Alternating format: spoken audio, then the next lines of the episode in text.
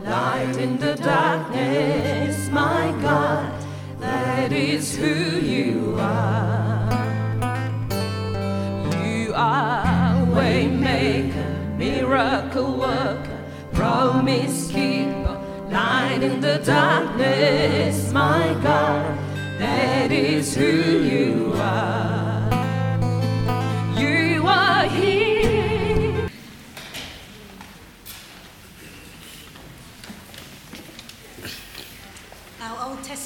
reading is taken from the book of Genesis, chapter 12, verses 1 to 4. Now the Lord said to Abram, Go from your country and your kindred and your father's house to a land that I will show you.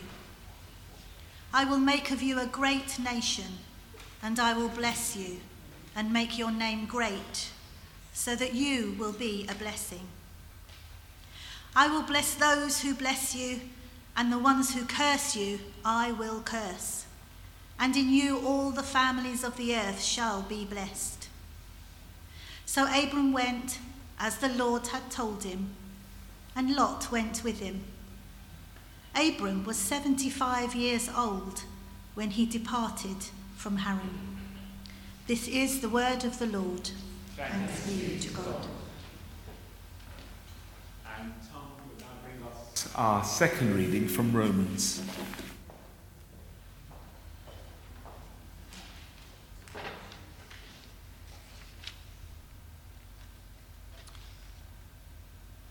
What then are we to say was gained by Abraham, our ancestor, according to the flesh?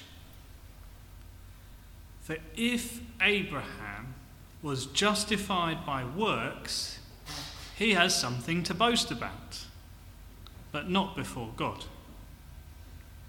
For what does the scripture say? Abraham believed God, and it was reckoned to him as righteousness. Now, to one who works, wages are not reckoned as a gift, but as something due. But to one who without works trusts him who justifies the ungodly, such faith is reckoned as righteousness. For the promise that he would inherit the world did not come to Abraham or to his descendants through the law, but through the righteousness of faith. If it is the adherents of the law who are to be the heirs, then faith is null and the promise is void. For the law brings wrath. But where there is no law, neither is there violation. For this reason, it depends on faith, in order that the promise may rest on grace and be guaranteed to all his descendants, not only to the adherents of the law, but also to those who share the faith of Abraham. For he is the father of all of us, as it is written, I have made you the father of many nations, in the presence of the God in whom he believed, who gives life to the dead and calls into existence the things that do not exist. This is the word of the Lord. Thanks, God. Thanks, Lynn and Tom.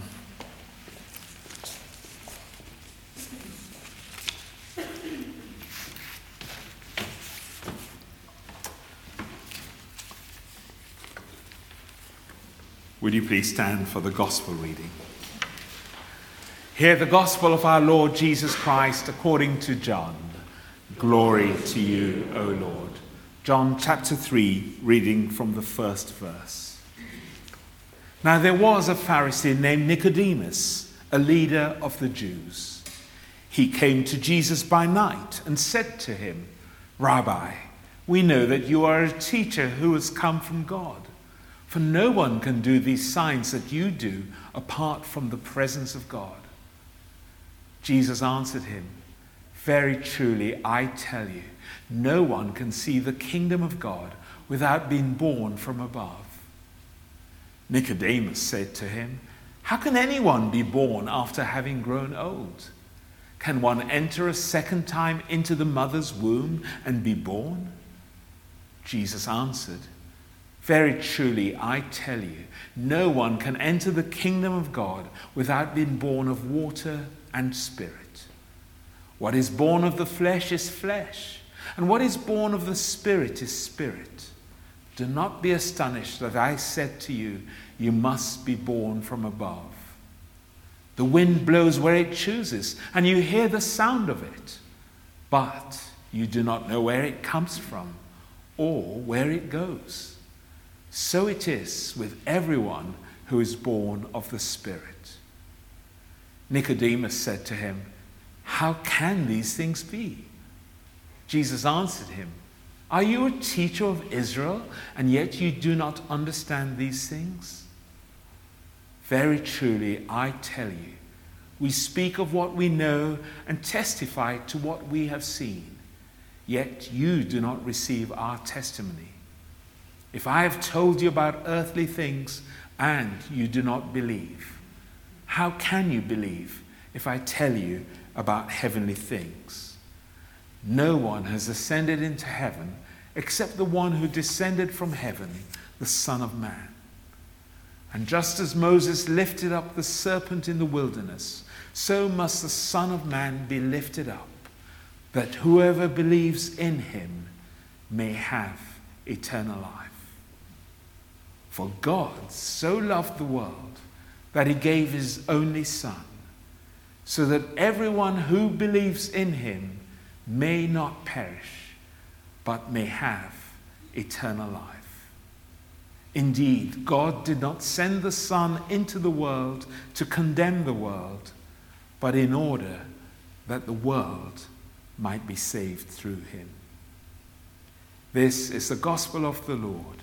Praise to you, O Christ. And may I speak now in the name of Father, Son, and Holy Spirit, that your name is glorified, Lord. In Jesus' name we ask this. Amen. Would you please be seated?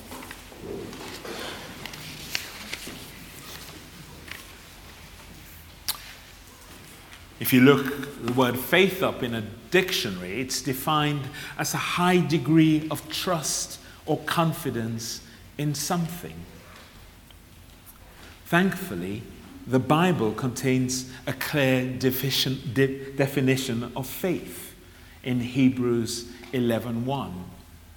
Now faith is the assurance of things hoped for, the conviction of things not seen.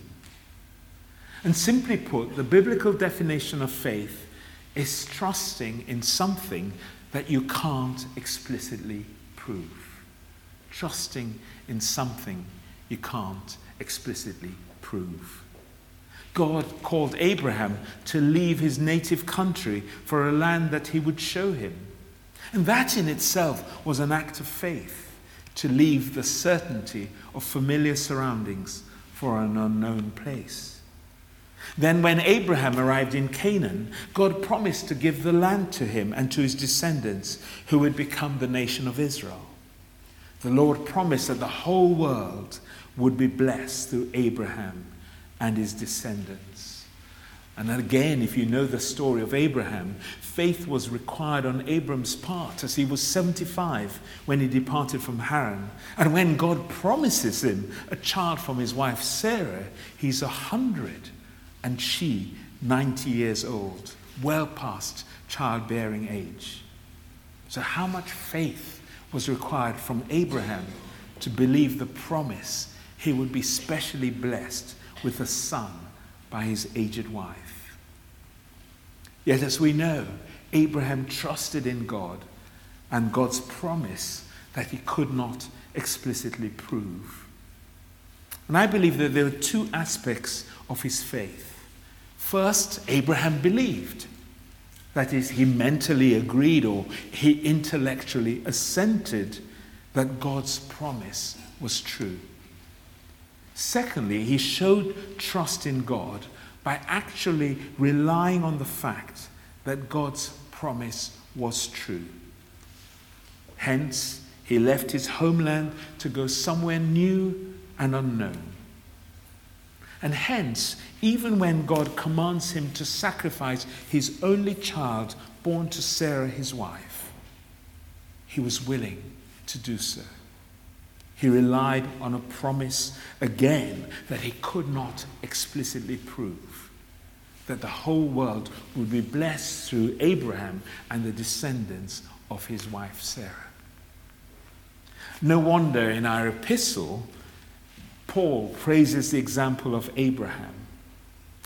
And uh, look at those words again. Abraham believed God. This is what Paul wrote to the Romans. Abraham believed God, and it was reckoned to him as righteousness. Now, to one who works, wages are not reckoned as a gift, but as something due. But to one who without works trusts him who justifies the ungodly, such faith is reckoned as righteousness. Abraham believed in God and trusted him by doing what he was commanded to do, even when he couldn't see how God was going to fulfill his promise. And this can happen to you. It happened to me recently, and hopefully soon I'll have a testimony of that to share.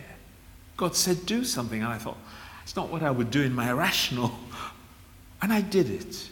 I'm still waiting to see what happens, but I've been faithful and I've got a peace that obeying is vital, is necessary, is what is important. Because Abraham did it when he couldn't see how God was going to fulfill his promise. How much more me? Abraham's faith, in other words, was based on the assurance of things hoped for, the conviction of things not seen. Well, the wonderful news is that what happened with Abraham has happened countless times through history. Ever since then, God has called people to faith in similar circumstances to leave their old lives behind and to turn to a new life in Christ. Now, movie buffs here will know who Chris Pratt, the actor, is. Anybody know who Chris Pratt is? Anybody? A few hands go up, okay? The star of Guardians of the Galaxy, Jurassic World, The Magnificent Seven, Passengers, Avengers, and so on and so forth. He has shared the story of how he came to faith and how he landed his acting career. Two things that he believed believes are inextricably linked how he came to faith and how he landed his acting career. He grew up in a small town in the state of Washington as a country boy from a family that often struggled financially. He wasn't at all uh, a great whiz academically, and it took him some trial and error to find out what he was really meant to do in life. A real turning point for him came when he was getting to getting ready to go to a party while living in Hawaii and working as a waiter at a Bubba Gump shrimp restaurant. Those of you who've been to Florida or California will know what Bubba Gump shrimp restaurants are about. He was hoping to find fun at the party through alcohol, drugs, and girls. But he was in for a surprise a man approached him outside a grocery store and told him, Jesus told me to talk to you. And for some reason he can't quite explain, Chris Pratt was charmed by this man and listened to him. At that moment, I was like, I think I have to go with this guy. He took me to church. Over the next few days, I surprised my friends by declaring that I was going to change my life. And that's the moment Pratt credits with putting him on a new course. Soon after, he waited on someone at the restaurant who was a star in Hollywood. Through this connection, he got a start in his acting career. And looking back, Chris Pratt says he can see God's hand on his life through all the experiences he had, preparing him for his acting career. That's why I believe in God and the divine, he said. So faith from Abraham and Chris Pratt's perspective involved trust and hope. Inspired in Abraham's part by hearing from God directly, and Chris Pratt inspired by the words of a Christian who came up and spoke to him and said, I have, Jesus told me to talk to you. Trust in the promises of God, whether held, heard directly from God or through the witness of a believer, is vital. And when we relay the voice of God to others as we hear it, it builds their faith. At the New Wine Leaders Conference this week, I had the opportunity to pray for others, and two men in particular on one occasion. And I began each time by asking God what He wanted to say to them. Not what they wanted to hear, to say, but what did God want to say to them? And it was overwhelming and humbling to see the effect my relaying of God's words had on them. And at the end of one session with, with one gentleman, he said he'd never forget the words for the rest of his life. Because by the time he finished explaining how they dovetailed with his experience and what was going on in his life, I was gobsmacked myself. And I learned a profound lesson. That as we believe and trust God to speak to us for others, so he can build their faith through the confirmation of what he's been saying or doing in their lives. And thinking about all of this, a rough acrostic, it's not quite right, but uh, can we have the next slide, please? A rough acrostic came to mind. And it was this faith apprises inspired trust and hope. The words A, I just put in some extra A words, but it's faith apprises. Apprises means to, to inform, informs inspired trust and hope. Faith apprises or appropriates or accumulates or advises inspired trust and hope. This means faith is informed by trust and hope inspired by God. It's like a virtuous circle. You're inspired by the presence of God to trust in His word to you and believe His promises. And as you do this time and time again, faith grows. And you move from just believing to trusting. Now, a sermon illustration used by the great Charles Spurgeon addresses what trust entails. Sorry, I need to learn to make it to go over several screens in Proclaim, it seems.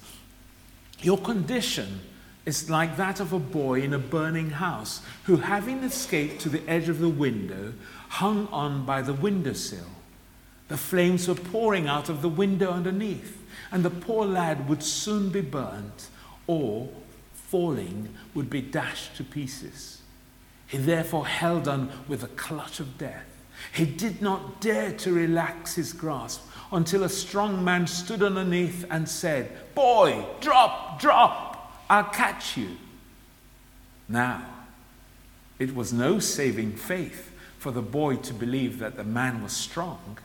That was a good help towards faith, but he might not have known that and yet have perished. Or rather, but he might have known that and yet have perished. It was faith when the boy let go and dropped down into his big friend's arms. And Spurgeon goes on to say, There are you, sinner, clinging to your sins or to your good works. The Savior cries, Drop, drop into my arms. It is not doing. It's not doing all your good works in church or doing good things for your neighbors. It is leaving off doing.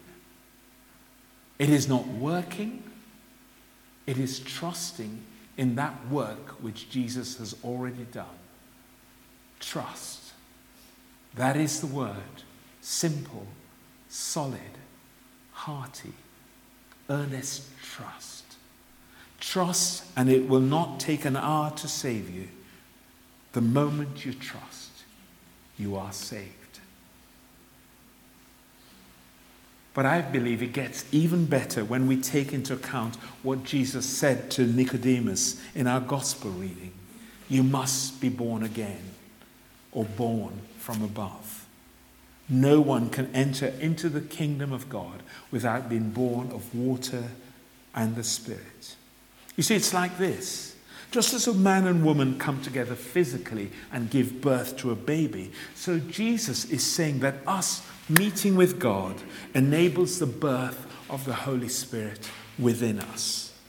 And that changes everything because as we experience baptism in the Spirit and receive and use the gifts of the Spirit, so the nature of faith changes.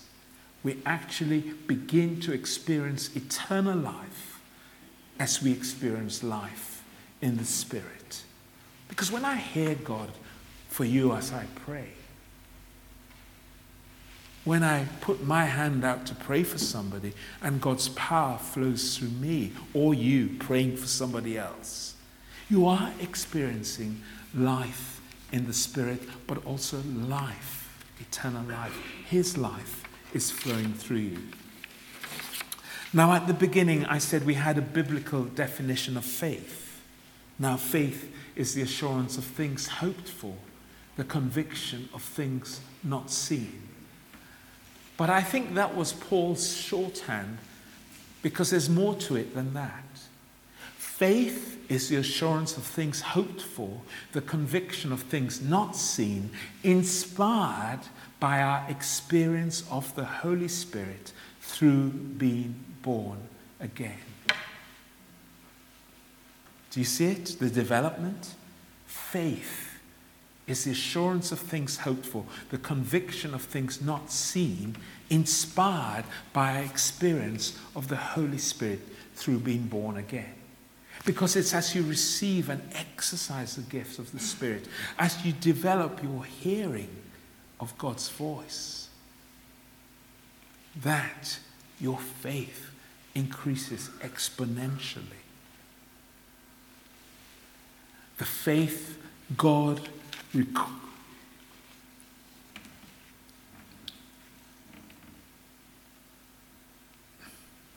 our receiving of the Spirit builds and reinforces our faith because as we experience the supernatural, we believe more and more of the truth of what the Bible declares about Jesus. Not only that, we fully trust in Jesus for our salvation, a trust reinforced by experience of the Holy Spirit and His guidance in our lives. You see, if you read this book, and even if you believe what you read about Jesus and who Jesus is, remember, even the demons believe. It's only as you trust, you go from belief to trusting and enacting in your own life that you experience the Spirit and experience eternal life. You get a taste of the life that is going to come. The faith God requires of, of us for salvation is belief in what this says about who Jesus is and what he accomplished, and fully trusting in Jesus for that salvation. That's fine. Believe in him and you fully trust in him for that salvation. But it goes on to say more. The biblical definition of faith does not apply just to salvation, it's equally applicable to the rest of the Christian life, how we live our lives. We are to believe what the Bible says and we are to obey it. We are to believe the promises of God and we are to live accordingly.